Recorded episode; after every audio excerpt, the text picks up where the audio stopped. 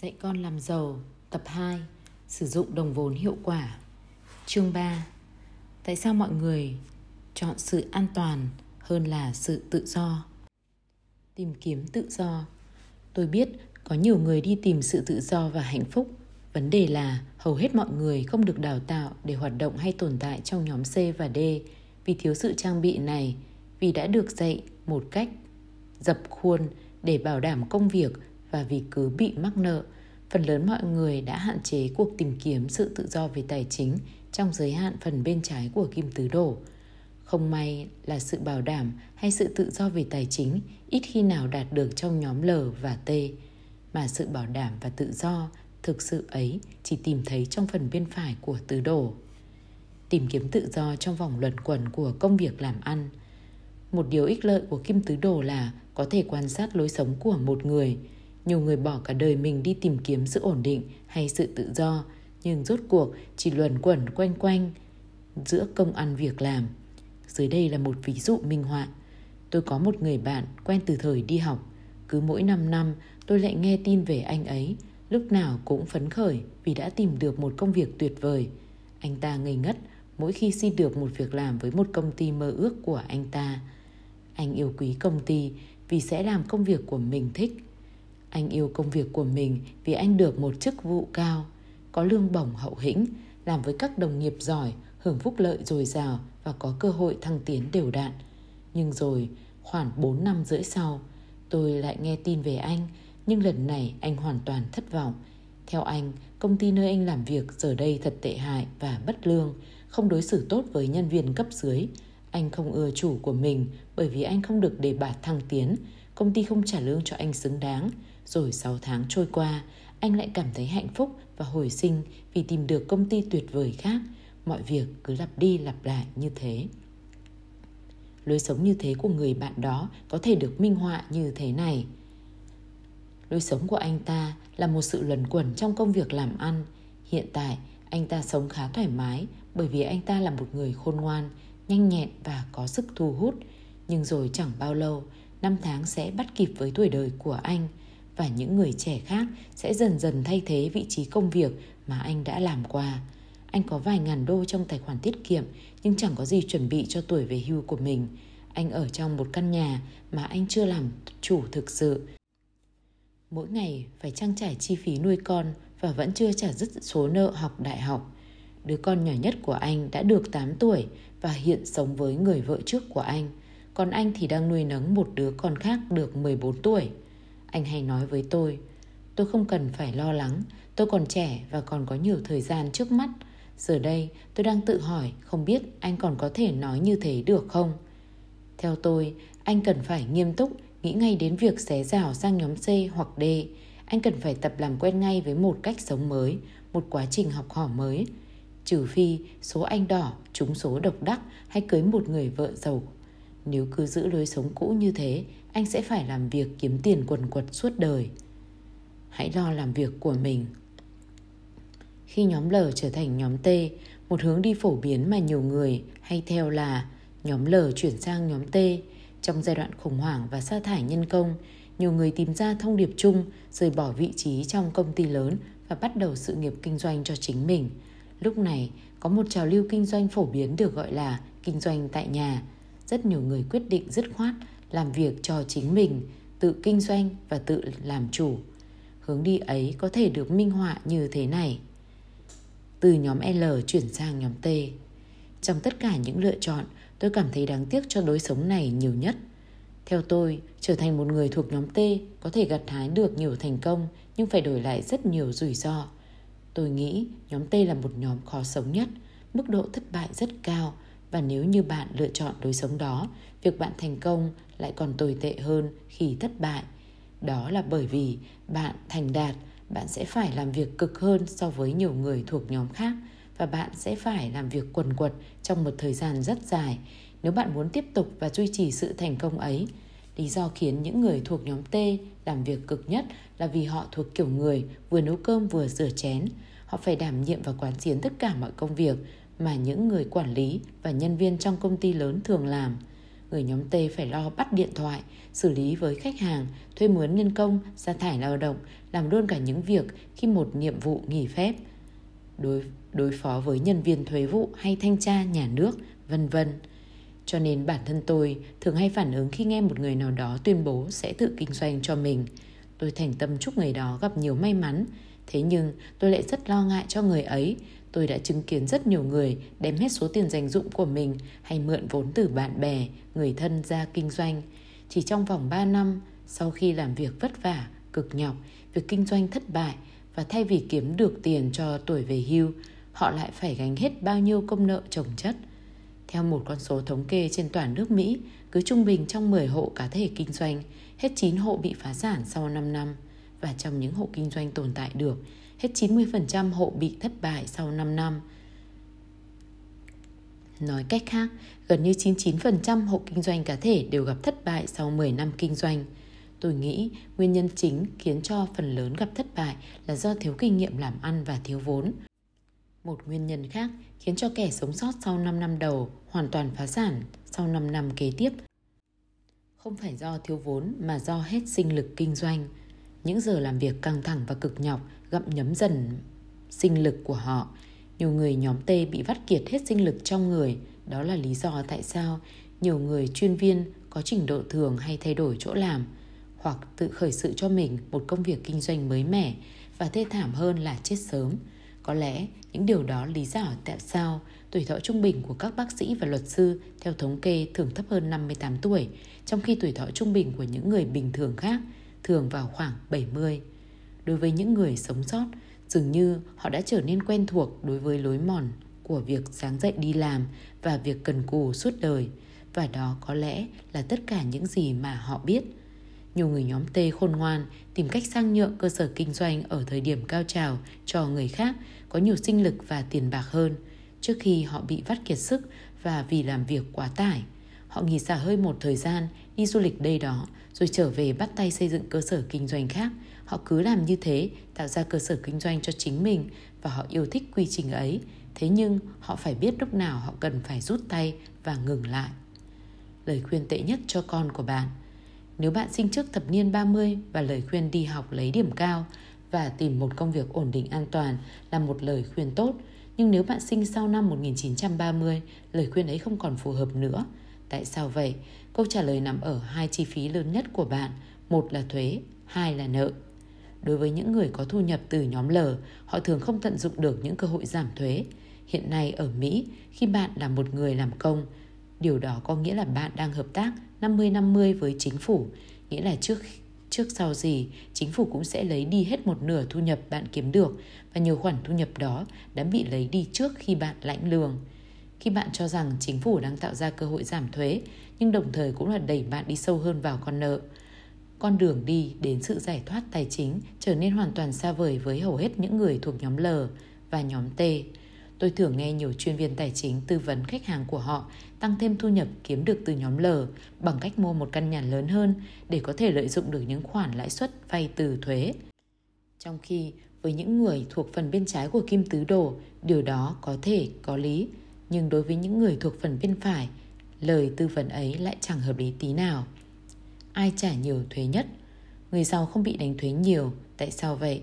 Đơn giản vì những người giàu không kiếm tiền như kiểu những người làm công, những nhà tỷ phú biết rất rõ cách tránh thuế hợp pháp hay nhất là kiếm thu nhập từ nhóm C hoặc D. Nếu kiếm tiền từ nhóm L, cách giảm thuế duy nhất đối với mọi người là mua một căn nhà to hơn, nhưng điều đó lại khiến họ bị mắc nợ nhiều hơn. Đối với những người thuộc phía bên phải tứ đổ, giải pháp ấy chẳng khôn ngoan tí nào về mặt tài chính. Giải pháp ấy đối với họ chẳng khác nào kiểu anh cho tôi một đồng, tôi sẽ đưa lại cho anh 50 xu. Làm sao đạt đến sự tự do? Thuế và nợ là hai trong số những lý do chính khiến phần lớn mọi người không bao giờ cảm thấy yên tâm về tiền bạc và không bao giờ đạt được sự tự do thực sự về tiền bạc. Con đường đi đến sự an toàn cũng như sự giải thoát về tài chính chỉ tìm thấy được ở phần bên phải của kim tứ đồ. Bạn cần phải vượt qua được giới hạn của lối mòn suy nghĩ về sự ổn định việc làm. Đã đến lúc chúng ta cần phải biết sự khác biệt giữa sự ổn định và sự tự do tài chính. Đâu là sự khác nhau? Đâu là sự khác nhau giữa một ổn định việc làm, hai ổn định tài chính, và ba tự do tài chính. Như bạn đã biết, người bố học thức của tôi cố bám vào lối suy nghĩ ổn định việc làm giống như phần lớn những người khác đồng thế hệ với người. Người cho rằng ổn định việc làm cũng là ổn định tài chính và người cứ sống theo quan điểm đó cho tới khi người mất việc và không thể tìm ra một công việc nào khác. Trong khi đó, người bố giàu không bao giờ đề cập đến khái niệm ổn định việc làm mà chỉ biết tới sự tự do về tài chính. Chìa khóa của việc tìm kiếm sự ổn định hay sự tự do mà bạn muốn có thể được tìm thấy trong những lối sống khác nhau dưới đây được thể hiện từ kim tứ đồ. Một, đây là con đường đi đến sự ổn định về việc làm. Những người sống theo hướng này làm việc rất giỏi, họ bỏ nhiều năm trong trường rồi nhiều năm làm việc để lấy kinh nghiệm. Vấn đề ở chỗ họ biết rất ít về nhóm C hay D cho dù họ có kế hoạch về hưu lâu dài. Họ thường cảm thấy bất ổn về tiền bạc bởi vì họ chỉ được giáo dục về việc làm hay sự an tâm trong nghề nghiệp chuyên môn. Đứng hai chân bao giờ cũng vững hơn một chân. Để có thể ổn định hơn về tài chính, tôi đề nghị bên cạnh làm việc ở nhóm L hay T, một cá nhân nên học hỏi thêm về những nhóm C hoặc D. Một khi có được sự tự tin khi kiếm tiền trên cả hai phía của tứ đồ, tự nhiên họ sẽ cảm thấy ổn định hơn cho dù hiện tại vẫn kiếm được ít tiền. Hiểu biết là sức mạnh và tất cả những gì họ cần làm là đợi chờ thời cơ, vận dụng sự hiểu biết đó của mình và thế là họ sẽ kiếm được nhiều tiền. Đó là lý do tại sao mà tạo hóa đã tặng cho chúng ta đôi chân. Giả dụ chúng ta có thể chỉ có một chân, chắc chắn con người sẽ thường xuyên cảm thấy bất ổn và loạn choạng. Có hiểu biết ở cả hai phía của tứ đồ, một bên trái và một bên phải, chúng ta sẽ có khuynh hướng cảm thấy an toàn hơn. Những người chỉ có biết mỗi một công việc hay nghề chuyên môn của chính mình, những người ấy đang đứng trên một chân. Cứ mỗi lần nền kinh tế biến động, cuộc sống của họ sẽ trao đảo hơn so với những người biết đứng bằng hai chân của mình. 2. Đây là con đường đi đến sự ổn định về tiền bạc. Sơ đồ dưới đây minh họa con đường đi đến sự ổn định về tài chính đối với một người làm công. Thay vì bỏ tiền vào quỹ hưu trí và mong chờ một lãi suất cao, vòng chu kỳ trên cho thấy mọi người sẽ cảm thấy tự tin về kiến thức hiểu biết của mình trong tư thế vừa là người làm công vừa là người đầu tư. Ngay khi chúng ta còn mài đũng quần trên ghế nhà trường để học cách làm việc cho đời, tôi tự hỏi tại sao chúng ta không tranh thủ cơ hội học cách trở thành một nhà đầu tư chuyên nghiệp nhỉ? Một con đường khác cũng dẫn đến sự ổn định về tài chính. Và đây là con đường đi đến sự ổn định về tài chính đối với một người làm công. Hướng đi này đã được đề cập đến trong quyển sách Nhà triệu phú hàng xóm của Thomas Stanley. Đó là một quyển sách tuyệt vời, một nhà triệu phú Mỹ trung bình, thường là một người làm tư, sống tiết kiệm và đầu tư lâu dài. Hướng đi ấy cũng phản ánh con đường tài chính trong đời của một người. Con đường đó, con đường xé rào từ nhóm T sang nhóm C cũng chính là con đường mà nhiều doanh gia, tài giỏi đã đi qua, chẳng hạn như Bill Gates, con đường đó không phải là con đường dễ nhất, nhưng theo tôi đó là con đường hay nhất. Hai tốt hơn một. Như vậy, có kiến thức hiểu biết về các nhóm khác, đặc biệt một nhóm bên phải và một nhóm bên trái sẽ có ích lợi nhiều hơn thay chỉ thay vì chỉ biết về nhóm của mình. Trong chương 2, tôi có nêu một thực tế về một người giàu trung bình có thu nhập hết 70% từ phía bên phải và 30% từ phía bên trái của tứ đồ tôi nhận thấy cho dù bao nhiêu tiền kiếm được, một người sẽ cảm thấy ổn định hơn nếu họ có thể hoạt động cùng lúc trên cả hai phía. Sự ổn định về tài chính chẳng qua là một thế đứng vững vàng ở cả hai phía của kim tứ đồ. Những nhân viên cứu hỏa triệu phú Tôi có hai người bạn là điển hình thành đạt ở cả hai phía của kim tứ đồ. Họ không có những việc làm bảo đảm với nhiều phúc lợi mà đồng thời kiếm được một gia tài đáng kể từ phía bên phải của tứ đồ. Cả hai đều là nhân viên cứu hỏa làm việc cho chính quyền thành phố. Họ có một mức lương khá, ổn định, nhiều phúc lợi và có chương trình hưu trí bảo đảm và chỉ làm 2 ngày mỗi tuần. Trong 3 ngày còn lại, họ làm việc như một nhà đầu tư thực thụ. Vào cuối tuần, họ nghỉ ngơi và giải trí với gia đình. Một người mua những ngôi nhà cũ, sửa lại và cho thuê. Khi tôi viết cuốn sách này, anh ta hiện làm chủ 45 căn nhà cho thuê, kiếm được mỗi tháng 10.000 đô la sau thuế và sau khi trang trải mọi thứ chi phí duy trì, quản lý và bảo hiểm, lương cứu hỏa của anh ta chỉ khoảng 3.500 đô la mỗi tháng. Như vậy tổng thu nhập mỗi tháng của anh ta khoảng 13.000 đô. Điều đó tương đương với thu nhập hàng năm khoảng 150.000 đô la và tiếp tục tăng trưởng. Anh ta còn có 5 năm làm việc trước khi về hưu và mục tiêu của anh là đạt được mức thu nhập hàng năm 200.000 đô la ở tuổi 56. Điều đó không phải là quá tệ với một nhân viên nhà nước có bốn đứa con phải không bạn? Người khác bỏ thời gian phân tích, tìm hiểu các công ty và đi mua các cổ phiếu và các quyền mua bán cổ phiếu. Danh mục đầu tư của anh ta hiện nay trị giá khoảng 1 triệu đô. Giả tỷ anh ta bán danh mục đó và kiếm lãi suất 10% mỗi năm, anh ta sẽ có thu nhập mỗi năm vào khoảng 300.000 đô cho đến khi hết đời, dù cho bất cứ khủng hoảng thị trường nào xảy ra. Một lần nữa, kết quả ấy thật sự không phải tệ đối với nhân viên nhà nước có hai đứa con, phải không các bạn? Cả hai người bạn của tôi đều có dư thu nhập thụ động để có thể về hưu sớm ở tuổi 40 sau 20 năm đầu tư thực liên tục. Thế nhưng cả hai đều yêu thích công việc chính của mình và muốn về hưu đúng tuổi để được hưởng trọn vẹn các phúc lợi hưu trí từ chính quyền địa phương.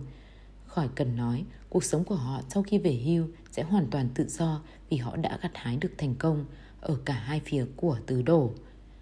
Bản thân tiền bạc không đem lại sự ổn định an toàn. Tôi cũng đã gặp nhiều người có hàng triệu đô trong tài khoản hưu trí nhưng vẫn không tìm được sự an toàn. Tại sao vậy? Bởi vì sáng tác đó được tạo ra từ công việc hay chuyện kinh doanh của họ.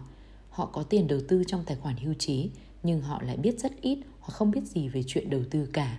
Nếu số tiền đó đột nhiên biến mất và tuổi lao động của họ không còn, họ sẽ có thể làm gì đây?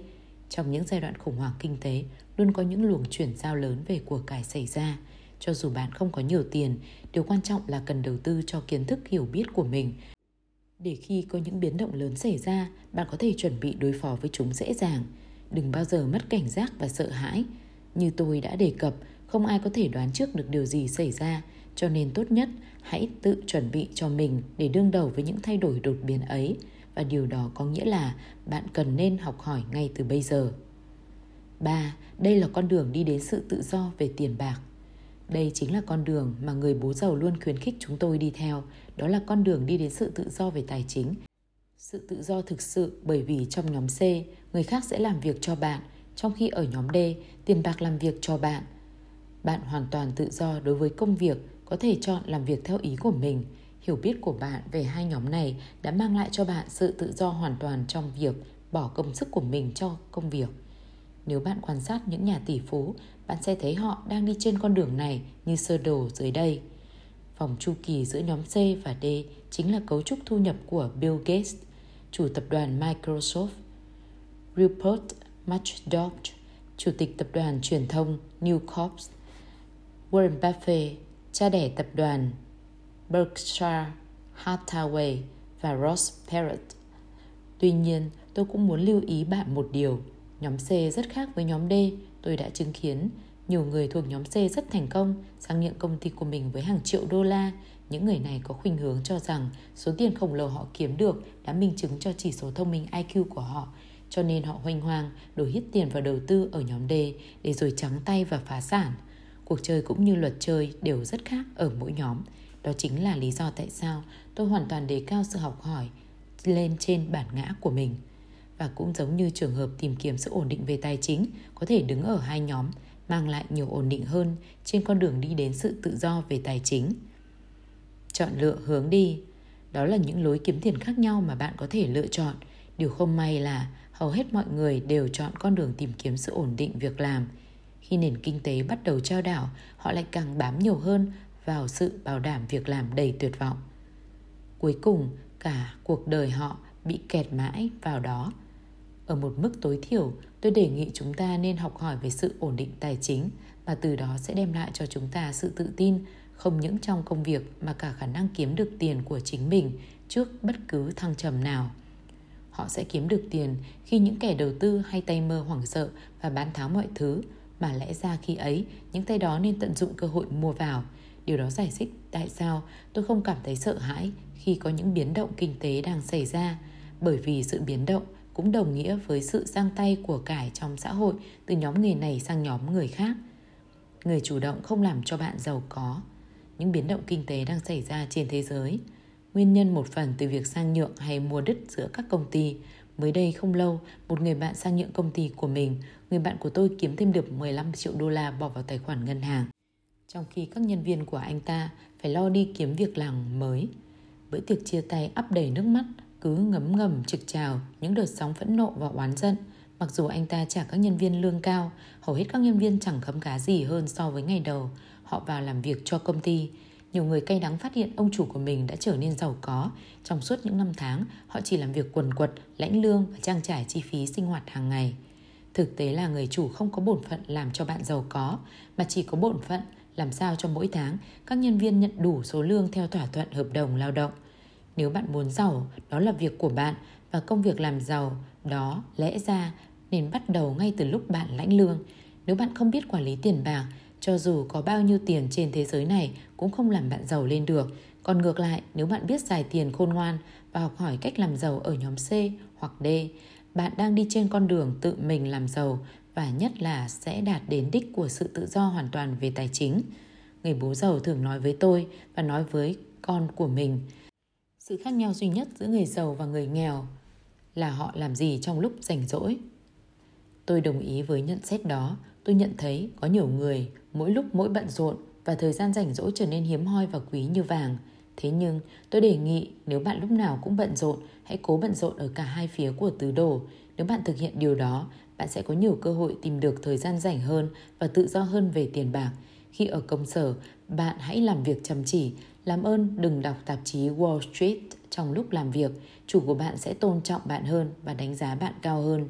Những gì bạn làm sau giờ làm việc với đồng lương của mình trong những lúc rảnh rỗi mới thực sự quyết định tương lai của bạn. Nếu bạn cứ lo làm việc quần quật ở phía bên trái tứ đồ, bạn sẽ làm cực suốt đời. Còn nếu bạn làm việc quần quật ở bên phải tứ đồ, bạn sẽ có cơ hội đạt đến tự do. Con đường tôi đề nghị. Nhiều người thuộc bên phải tứ đồ thường hỏi tôi, theo ông, tôi nên đi con đường nào? Tôi đề nghị con đường mà người bố giàu đã chỉ cho tôi, con đường mà Parrot, Bill Gates và những tỷ phú khác đã đi theo. Con đường đó như thế này. Từ nhóm L sang nhóm C, từ nhóm C sang nhóm D, từ nhóm T chuyển sang nhóm D và nhóm C. Đôi khi tôi nhận được phản ứng như thế này, tôi muốn trở thành nhà đầu tư hơn. Khi đó tôi trả lời, vậy thì bạn cứ xéo, xéo rào thẳng đến nhóm D nếu như bạn có nhiều tiền và nhiều thời gian rảnh. Còn không, con đường mà tôi đề nghị với bạn sẽ an toàn hơn rất nhiều. Hầu hết mọi người đều không có nhiều tiền và nhiều thời gian, cho nên họ đã phản ứng lại. Vậy thì lý do nào mà ông nghĩ tôi nên xé rào tới nhóm C trước? Tôi đã mất hơn cả tiếng đồng hồ để giải thích và những điều tôi muốn đi sâu chi tiết ở chương này. Tuy nhiên, tôi có thể tóm tắt một số lý do như sau. một Kinh nghiệm và hiểu biết. Nếu bạn thành công ngay trong nhóm C, bạn càng có nhiều cơ hội thành công trong nhóm D. Người nhóm D đầu tư vào nhóm C. Nếu ngay từ đầu bạn có thể tạo cho mình một đầu óc kinh doanh vững vàng, bạn có thể trở thành một nhà đầu tư giỏi hơn bởi vì bạn có thể đánh giá chính xác hơn đâu là những công ty tốt. Những nhà đầu tư đúng nghĩa thường đầu tư vào những người nhóm C thành công và có hệ thống hoạt động ổn định. Rất rủi ro khi đầu tư cho những người nhóm L hoặc nhóm T vốn không phân biệt được đâu là sự khác nhau giữa một sản phẩm và một hệ thống hoặc thiếu những kỹ năng lãnh đạo tài giỏi. 2. Nguồn vốn Nếu bạn làm chủ một doanh nghiệp đang đi trên đà phát triển, bạn sẽ có nhiều thời gian hơn và nhiều vốn hơn hỗ trợ cho những hoạt động đầu tư lên xuống của bạn trong thời gian nhóm D. Rất nhiều lần, tôi đã gặp nhiều người thuộc nhóm L và nhóm T có nguồn vốn rất eo hẹp, cho nên họ không đủ sức chịu nổi bất cứ thua lỗ đầu tư nào. Chỉ qua một cơn biến động thị trường, họ hoàn toàn bị mất sạch vì họ đã chơi ở mức hết ga túi tiền của mình. Đầu tư trên thực tế chẳng qua chỉ là tập trung và hiểu biết ở mức độ cao. Đôi khi bạn phải mất nhiều tiền và thời gian để có được hiểu biết đó nhiều nhà đầu tư thành công thường thất bại trước đó nhiều lần những người thành công đều biết sự chiến thắng thường là một ông thầy rất tệ hại hiểu biết và kinh nghiệm chỉ có được từ sự lầm lẫn và trong thế giới của nhóm D, cái giá mà sự lầm lỗi chính là tiền. Nếu bạn không có vốn lẫn kinh nghiệm, cứ cố trở thành nhà đầu tư sẽ chẳng khác nào tự giết mình. Khi trở thành người nhóm C trước, bạn không những tự trang bị cho mình những kỹ năng cần thiết mà cả nguồn vốn để có thể mạnh dạn tiến xa hơn vào thế giới của nhóm D. Công ty do bạn làm chủ và phát triển sẽ cung cấp cho bạn nguồn tiền cần thiết để tham gia cuộc chơi một khi bạn đã có đủ hiểu biết về thế giới này.